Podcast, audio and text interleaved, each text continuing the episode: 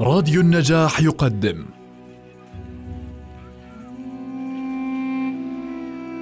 المسلسل الإذاعي صلاح الدين الأيوبي للكاتب وليد سيف والمخرج حاتم علي. بطولة جمال سليمان سوزان نجم الدين باسم ياخور نجاح سكفوني وائل رمضان محمد مفتاح. أنتجه للإذاعة أسماء فرج الله مهندس الصوت محمد علي. التأليف والتوزيع الموسيقي طاهر ماملي. المونتاج سليم شامية. الإشراف العام عبيدة فرج الله.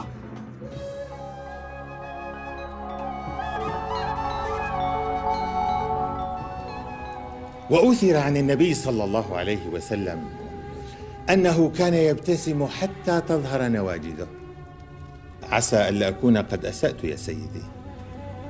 لا عليك يا كمال الدين. ولكني أذكر الابتسام والأمير يستعبر. والله لا أعترض على شيء مما قلت ولكني والله لا أستحي أن أبتسم وإخوتنا في دمياط محاصرون لا ندري ما يفعل الله بهم. يفعل الله بهم خيرا إن شاء ولعلها تصلنا منهم بشارة النصر. فتهدأ النفوس وتطمئن الخواطر. إذا اجتهدوا بالدعاء فهذا أمر ستليه أمور أخرى. وما زال السباق بيننا وبين الفرنجة على مصر ماضيا منذ سنين وهو والله قتال على بيت المقدس وإن كان ميدانه الآخر مصر. وقد علم الله تعالى أنه ما تمر علي ليلة لا أتصور فيها ساعة دخول القدس. ساجدين لله تعالى ولا أخاف الموت إلا أن يوافيني الأجل قبل أن أصلي في الأقصى المبارك.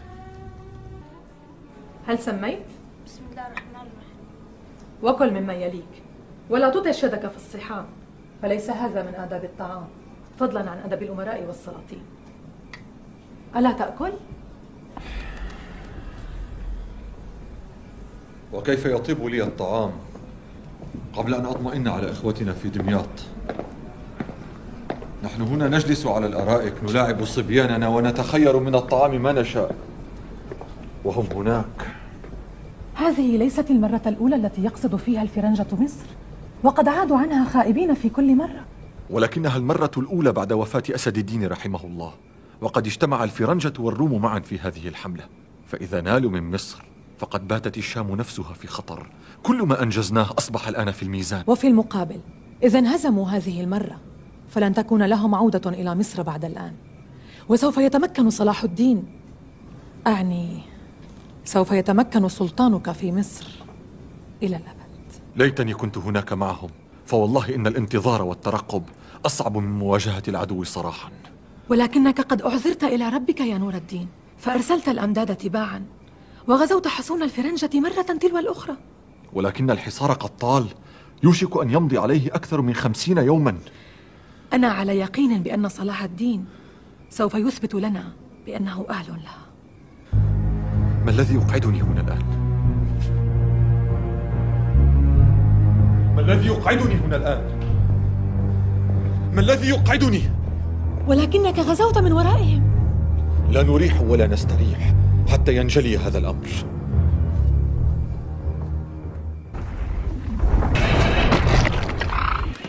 لقد بات جنودنا كالماشية يأكلون العشب. وكذلك يفعل جنودنا. صلاح الدين لم يقطع الطريق على جنود بيزنطة دون جنودنا. ولكن ما تزال عندكم بقية منها. أقل من أن تحسب. ولا نخرج منها إلى عساكرنا إلا ما يبقي عليهم. جنودنا يجوعون كجنودكم. فلماذا لا نقتسم القليل الذي عندكم؟ ولماذا لم تحسنوا التصرف فيما كان عندكم؟ هل يجب أن أذكر جلالة الملك بالوقت الذي أهدرناه في عكا ونحن ننتظر أن تفرغ من التجهز؟ ثم ما معنى هذا الكلام؟ أنتم ونحن ألسنا حلفا واحدا؟ ألا نواجه هنا عدوا واحدا؟ حلف؟ نعم ولكننا لم نقتسم أعباءه لكي نقتسم احتياجاته كنا نعول على سفنكم هذا ما طلبناه من الحلف فماذا فعلت أنت؟ ما لم يغرقه الأعداء أغرقته العواصف. وما تبقى من السفن بقي في البحر يعاين ويراقب. هل تسمي هذا حلفا متكافئا؟ لقد تحملنا نحن أعباءه. والآن تطلب مني أن أكافئكم وأعاقب جنودي فأحرمهم من القليل الذي نملك. ثم إنني أعلم أنه ما يزال عندكم بعض المؤونة. أنت تعلم أيضا أنها لا تستر الرمق لأكثر من ثلاثة أيام. وما عندنا لا يكفي أكثر من طريق الرجوع إلى عسقلان. وإن مسؤوليتي الأولى هي لجنودي هل أفهم من ذلك أنكم سترفعون الحصار وتعودون؟ هنيئا لأمير المؤمنين. نعم أنا سعيد. حقا أنا سعيد. لم نكن نشهد في مصر مثل هذا حتى جاء إخواننا الشاميون ودخلوا في خدمتي. قبل ذلك لم يكن الفرنجة يأتون إلى مصر. نعم. ولم يكن عندنا أسد الدين ثم صلاح الدين كي ننتصر عليهم.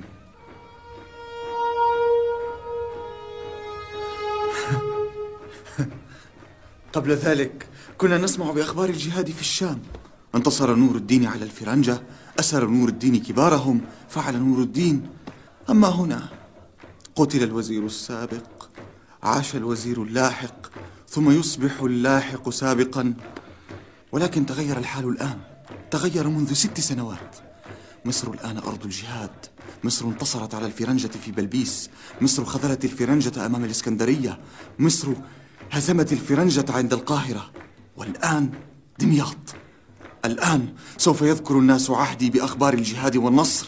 وسوف يدون أهل التاريخ أنه في عهد العاضد لدين الله رجعت مصر إلى سابق عهدها. حامية حمى الإسلام ودرة بلاد المسلمين ومن يدري كانت القدس في حوزة دولتنا حين أخذها الفرنجة ولعل الله قد أراد أن تنطلق الجيوش العربية من مصر لاسترجاعها في عهدي أليس كذلك؟ أليس كذلك؟ صلاح الدين وزير أمير المؤمنين يجب أن يذكروا هذا أليس كذلك؟ أليس كذلك؟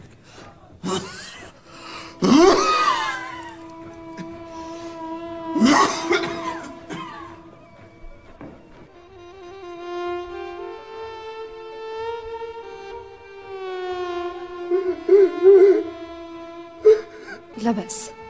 لا بأس عليك يا أخي. اخرجي إنها دموع الفرح. أنتن النساء أعلم بدموع الفرح.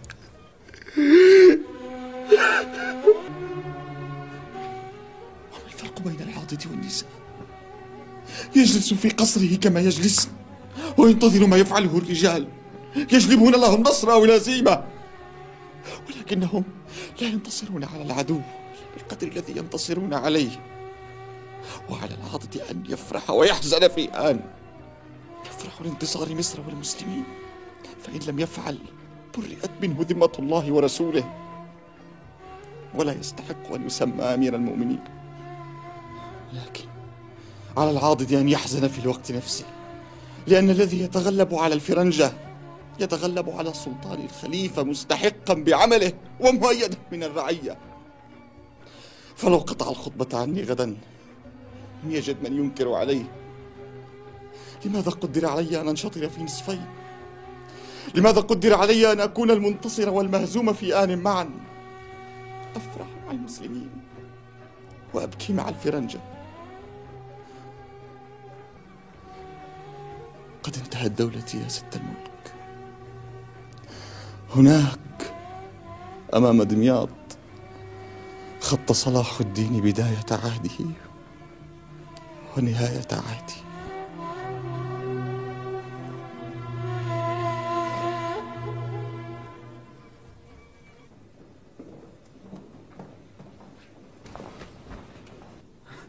صلاح الدين.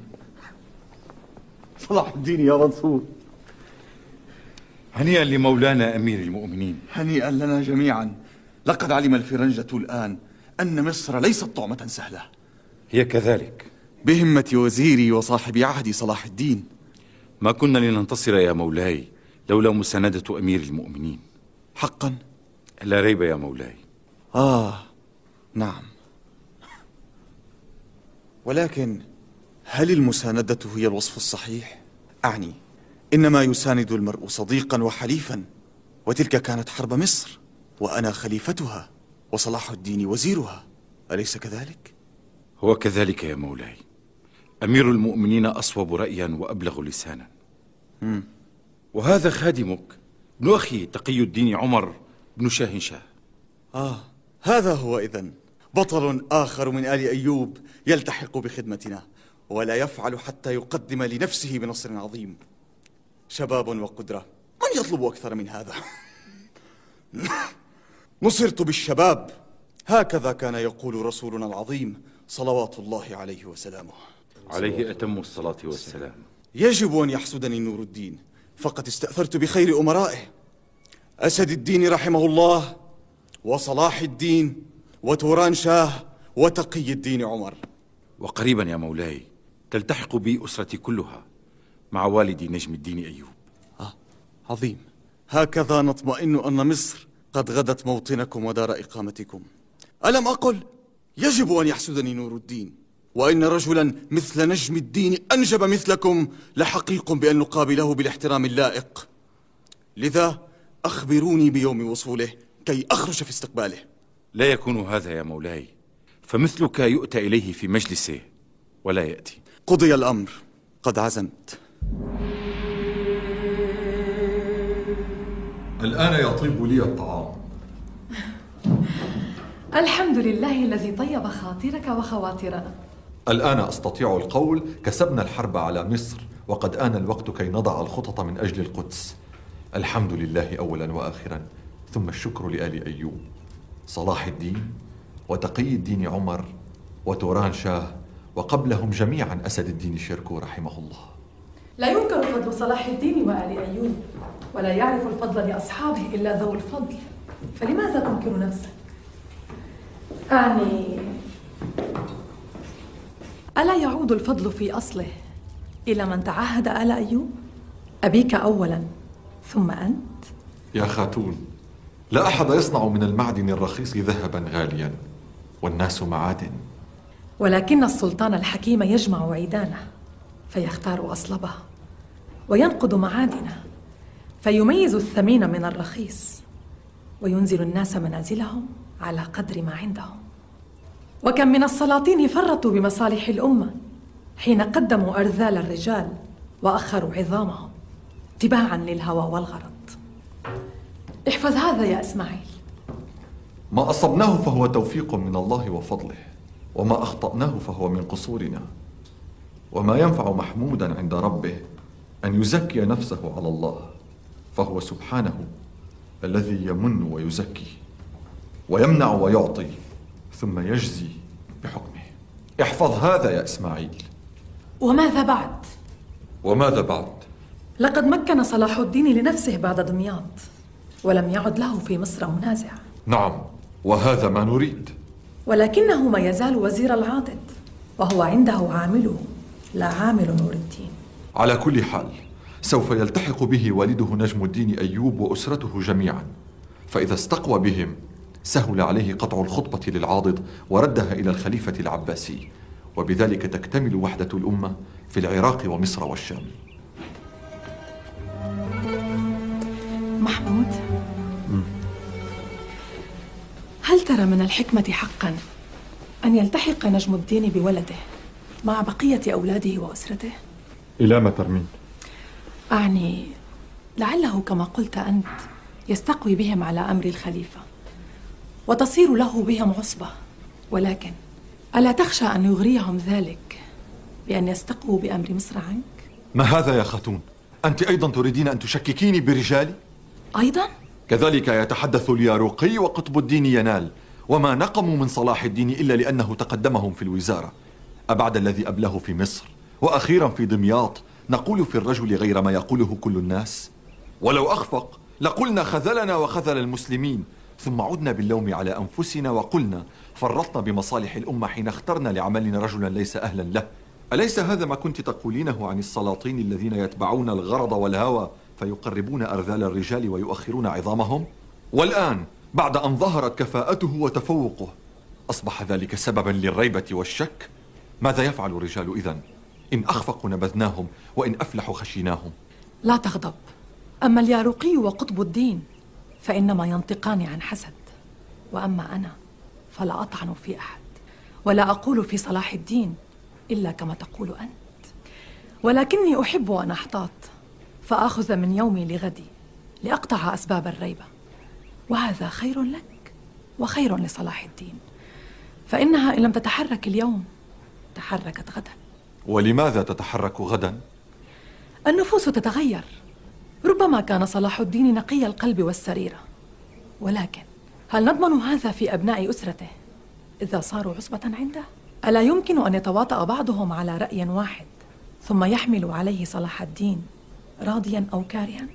النفوس تتغير يا محمود نعم تتغير ومن الجلي أن نفسك قد تغيرت يا خاتون ليست هذه عصمة الدين التي خبرتها هل نسيت الآن أن نجم الدين أيوب هو الذي فتح لي أبواب دمشق دون أن أريق قطرة دم واحدة؟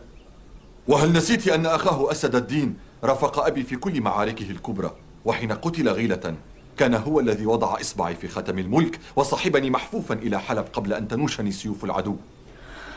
لا والله ما نسيت ولن أنسى ما حييت. ولكن ألا يحق لزوج الملك العادل أن تحتاط لسلطان زوجها وولدها؟ وهذه مصر ليست مدينة ولا قرية تولي عليها واحدا من أصحابك ثم تعزله إذا أنكرت عليه أمرا. إنها أكبر بلاد المسلمين وأغناها. فمن ملك مصر ملك بقدرها. وصار ندا. شاء أم أبى أستغفر الله. أستغفر الله. لم نطلب وحدة الشام لكي يتسع سلطاننا. ولم نطلب بعد ذلك وحدة مع مصر والشام لهذه الغاية. وإنما أردنا صالح الأمة وجهاد الفرنجة. ومن قال غير ذلك. ولكن الأمة تتوحد تحت سلطان واحد وهو أنت. ثم ولدي وولدك أطال الله بقاءك. لا أطلب من الله طول البقاء إلا لكي أمضي في جهاد العدو حتى نحرر بيت المقدس. ثم لا يهمني بعدها أن أقضي إلى ربي ولتذهب الدنيا لمن يطلبها.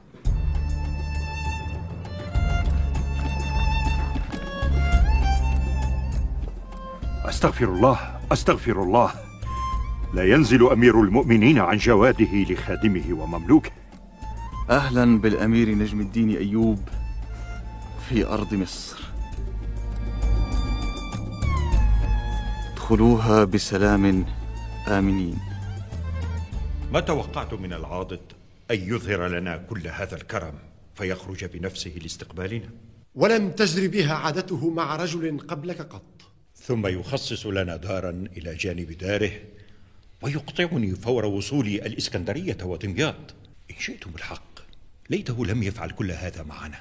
بل أقول ليتني لم أره ولم يرني. فقد صعب علي الأمور. وجعلني في حرج مما جئت به من الملك العادل نور الدين. تعني خلع العاضد ما وجدته يلح في مسألة كما يلح في هذه. حتى حسبت أن في نفسه ريبة يريد دفعها. وأحسب أن اليارقي وقطب الدين ينال لا يكفان عن تذكيره. والكلام إذا طال وكثر يترك في النفس أثرا مهما اجتهد صاحبه في طرده.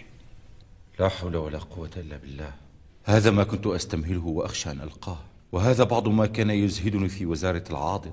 ولكنه أمر لا بد منه يا ولدي وإن شق على نفسك فلا تملك أن تكون لنور الدين والعاضد في وقت واحد. واذكر أن ولاءك وخدمتك لنور الدين قد سبقت خدمتك للعاضد. وما كنت لتبلغ مصر لولا نور الدين. وإن شق الأمر عليك كثيرا فاترك الرجال نور الدين والعاضد. واذكر الغاية وحدة الأمة. وهذه في الحق غاية نور الدين. وكذلك هي غايتك وغايتنا. ولا تكون الوحدة مع خليفتين. لو عرض هذا الكلام على العقل والمنطق لبدا واضحا كفلق الصبح. ولكنك إذا خالطت الرجل كما خالطته عرفت يا أبي أن صورة الحال غير منطق المقال. وأن حز السيف في لحمي أهون علي من هذا العمل. ثم إن الرجل محتل وأرى حاله تسوء يوما بعد يوم ولا أحسب أيامه ستطول. فلماذا نكسر قلب الرجل ونستعجل عليه الرحيل قبل الرحيل؟ ما أحسبه أكرم وفادتكم هذا الكرم إلا وفي نفسه خشية من هذا. أراد أن يبلغ من نفوسكم فيردكم عنه. الرجل وإن بدا منذهلا معظم الوقت إلا أنه شديد الذكاء. فإن تأخر أجله. لا حول ولا قوة إلا بالله العلي العظيم. والله إني لا أرجو موته أكثر من موت صاحب حبيب. ولكن هذا أهون عندي. من أن أرى ملكه ينسحب من بين يديه. بما تشير علينا يا عبد الرحيم. اسمع يا يوسف. من طبيعة السياسة والسلطنة أحيانا أن يجد السلطان نفسه بين أمرين كلاهما مر فيكون عليه أن يحسم أمره. لأن التردد إذا طال آل إلى ما هو أشد من المرين. وإني لأقدر ما في نفسك من الحرج. ولكن نستمهل الأمر وقتا لا يطول. فإذا طال كان لابد مما ليس منه بد. وفي هذه الأثناء نكثر الكتابة إلى نور الدين لنطمئن خواطره. ونمد خزانة الشام من خزانة مصر ليعلم أنه صاحب الولاية هنا وهناك على الحقيقة.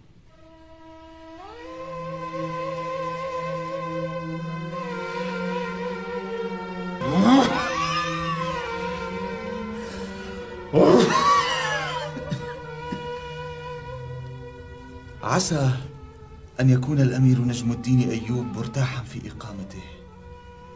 إذا لم تعجبه داره أبدلناها غمرتنا بنعمك يا أمير المؤمنين حتى أعجزتنا عن الشكر. لقد أعطاني أبوك أضعاف ما أعطيته. كيف؟ أعطاني إياك فكيف لي أن أفيه حقه؟ أحببته قبل أن أراه لمحبتي لك. ولما سمعت عن حكمته وعزيمته فلما رأيته ازداد حبي له أضعافا مضاعفة. أنتم عائلة محظوظة يا صلاح الدين. الحمد لله يا مولاي. قل لي يا صلاح الدين هل رأيت الخليفة العباسي؟ هل صاحبته؟ لم أرى خليفة من بني العباس في حياتي قط يا أمير المؤمنين. أنا أحسن حظا منه إذا فلست وزيري فقط إنما أنت صاحبي وأقرب الناس إلي. أنا أقل من ذلك وأهون يا أمير المؤمنين. إنما أنا خادمك ومملوكك. وصاحبي هذا أهم عندي. لم تصحبه ولم تره.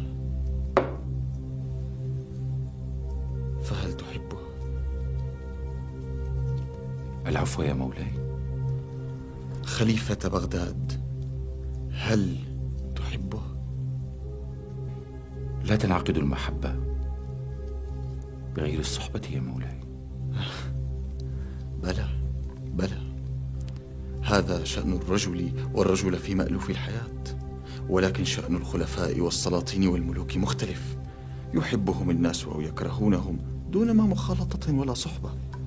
ها أنت؟ قد أحبك المصريون كما أحبك أهل الشام لما رأوا من عملك وخبروا من سيرتك فأنزلوك في قلوبهم قبل كرسي الوزارة فهل تحبه؟ لم أفكر فيه يوما بمعنى الحب أو البغض إنما هو الخليفة الخليفة؟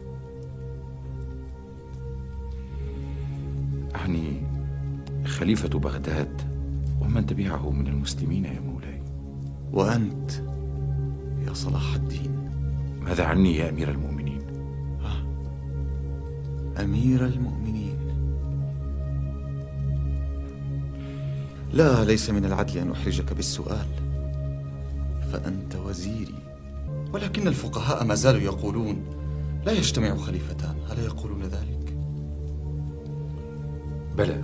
يقولون. وماذا تقول أنت؟ لست فقيها يا مولاي.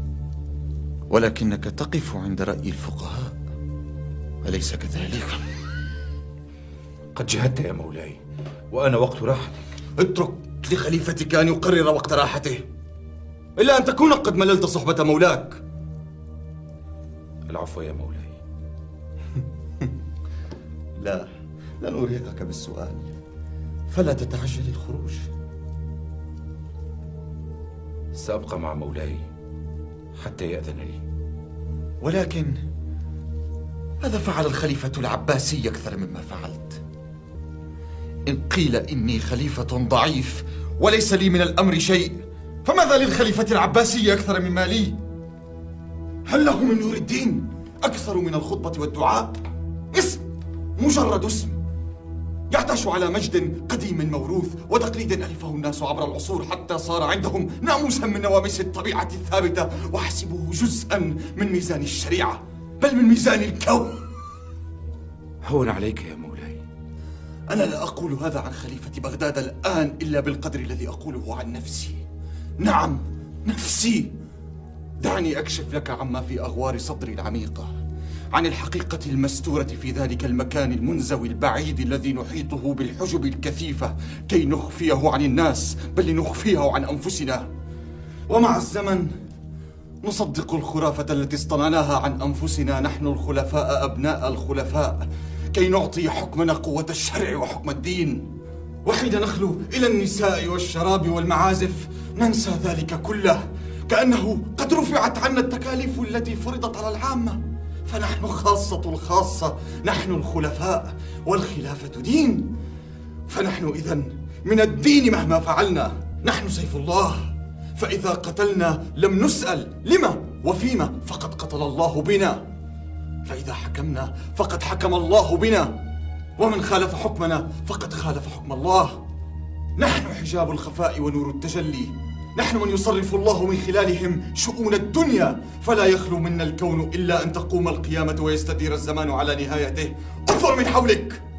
هل كان الرسول العظيم يرضى أن يقيم في قصر مثل هذا مع خدمه وجواريه وحشمه وذهبه؟ هل هذا ما سمى به الأئمة الطاهرون حتى أسكنهم الناس قلوبهم؟ أم سموا بحفظ ناموس الشريعة ومناهضة الظالمين والانتصار للمحرومين؟ فما الذي يجعلني وخليفة بغداد؟ أحق بالخلافة منك. نعم منك أو من نور الدين. ما الذي يجعل سلطانك أو سلطانه محتاجين إلى رضانا وبركتنا ومرسومنا؟ إن كان السلطان بالسيف فأنتم أهل السيف لا نحن. وإن كان بحق الجهاد فأنتم أهله لا نحن. وإن كان بالدين فأنتم أحسن منا دينا. وإذا فقد استوى حالي وحال خليفة بني العباس.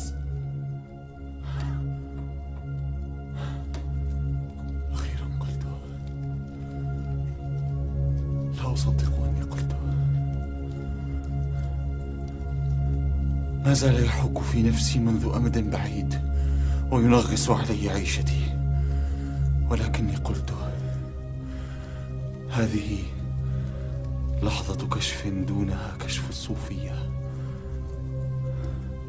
هل تدرك الآن مدى محبتي لك يا صلاح الدين؟ ما كان يمكن أن أقدم على هذا البوح حتى أمام نفسي ولكني بحت به أمامك وأجدني الآن خفيفا. كنسمة ريح.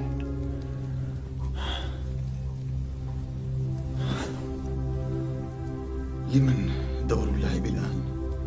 قد نسيت. ألا تظن يا مولاي أن الجهد قد بلغ منك؟ لا ليس بعد. فكما قيل حين يأتي الصباح يحمد القوم السرى.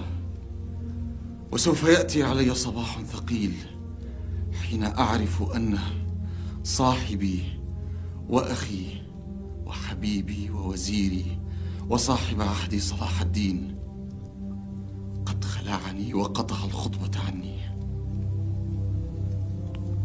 مولاي ستفعل لا ريب. كلانا يعرف هذا. هون على نفسك. اعلم من الآن أني أسامحك.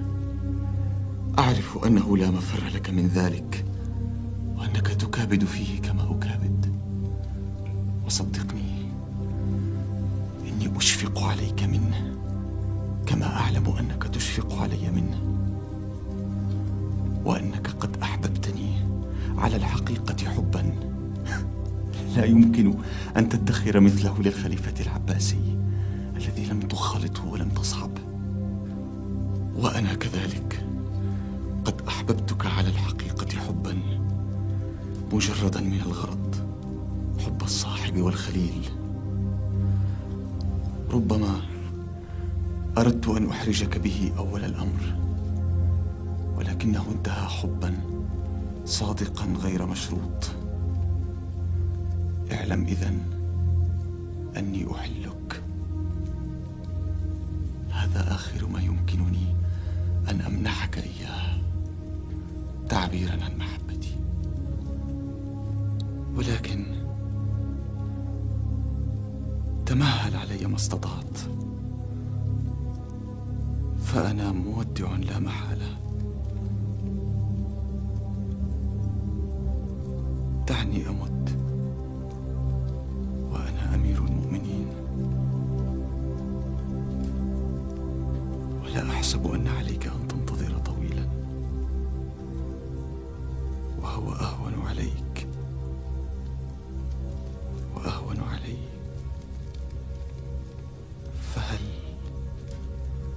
هو مطلب كبير يسألك إياه.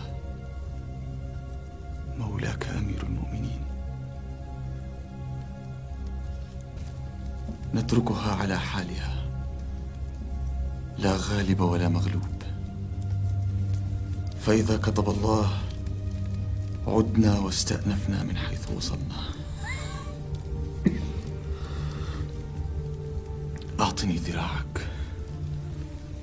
لا تتركني حتى تراني وضعت في فراشي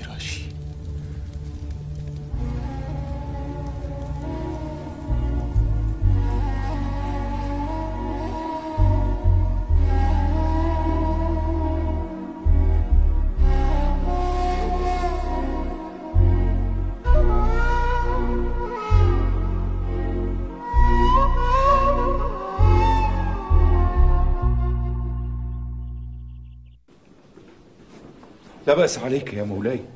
لا بأس عليك. كث معي. مع مولاك.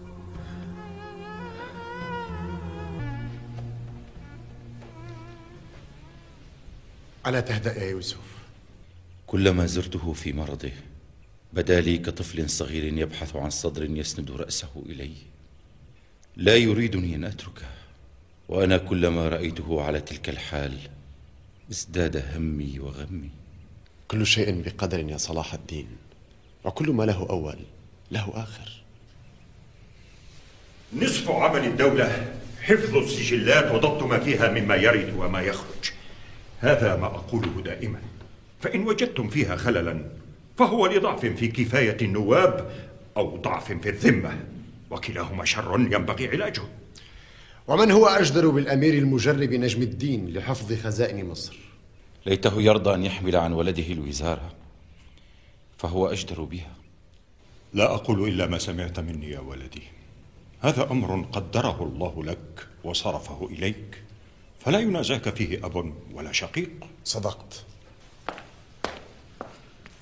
جاء بها النجاب من محط الحمام الهادي.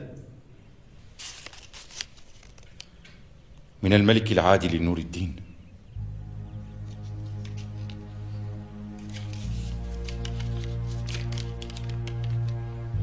كأنه يتعجل خلع العاضد. وفي لهجته غضب هذه المرة. لا يرضى عذرا ولا يقبل تأجيلا. ويذكر بأنه أمر الخليفة العباسي المستضيء بنور الله. ويذكر بأن الطاعة واجبة. ويحذر من العصيان لقد بلغ المرض من الرجل وهو ما زال طريح الفراش منذ وقت ولا ندري هل يصبح أم يمسي. فلا نتركه يفضي إلى ربه طيب النفس؟ ولكن الآجال بيد الله يا ولدي وإن الرجل لا يعتل حتى ييأس من أهله ويهيئ له الكفن ثم يسبق أمر الله فيشفى ويصح وكأن لم يمسسه سوء أو يشاء الله أن يطول به مرضه فيمكث فيه الشهور بل السنين. وهذا أمر نور الدين ومن ورائه أمر الخليفة العباسي المستضيء بنور الله وما عادت لنا حجة نتعذر بها.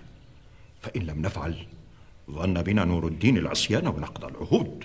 وأنت كما تعلم هناك من ينفذ في سمعه وفي صدره. قد وقع القول يا صلاح الدين ولا مفر الآن.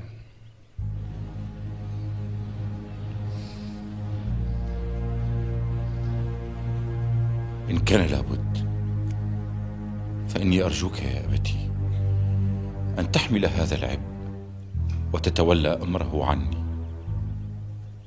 تعلمون أن ما جئنا مصر إلا لنعين أهلها على ظلم سلاطينهم بعد أن عم فسادهم ومنذ دهر ونحن نقول مصر والشام كجناحي الطائر لا ينهض إلا بهما معا. والغاية وحدة الأمة.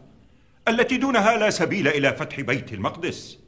وقد من الله علينا فانعقد الحال بين البلدين.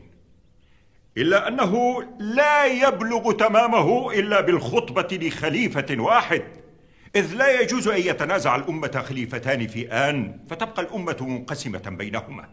فمن منكم يقوم بهذه المهمة فيكون أول من يخطب للخليفة العباسي المستضيء بنور الله في الجمعة المقبلة؟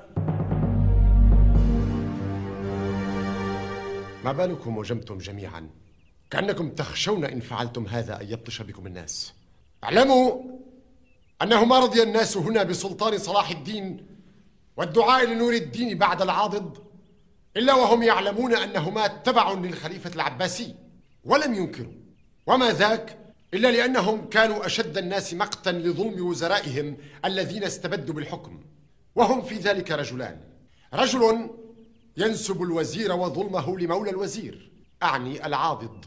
فيشهد بالتهمة ورجل يبرئ العاضد من ظلم الوزير. وما يبرئه إلا ليتهمه ثانية بانعدام السلطان والحيلة. فوجوده كعدمه. وهم إلى ذلك قوم يطلبون الجهاد. وكان قد حيل بينهم وبينه. فقد انفتح الآن سبيله أمامهم مع السلطان صلاح الدين. بعد أن خبروا عزيمته ورأوا النصر والسعد بين يديه وشهدت له بلبيس والقاهرة ودمياط والإسكندرية ويشهد له ما أسقط عنهم من المغارم والمكوس التي كانت تثقل كواهلهم. فأي الناس يحب أن يرجع إلى ما كان عليه الحال؟ وأيهم يستبدل الذي أدنى بالذي هو خير؟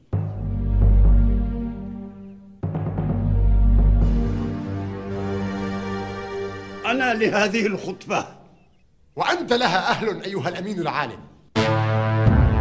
أيها المعلم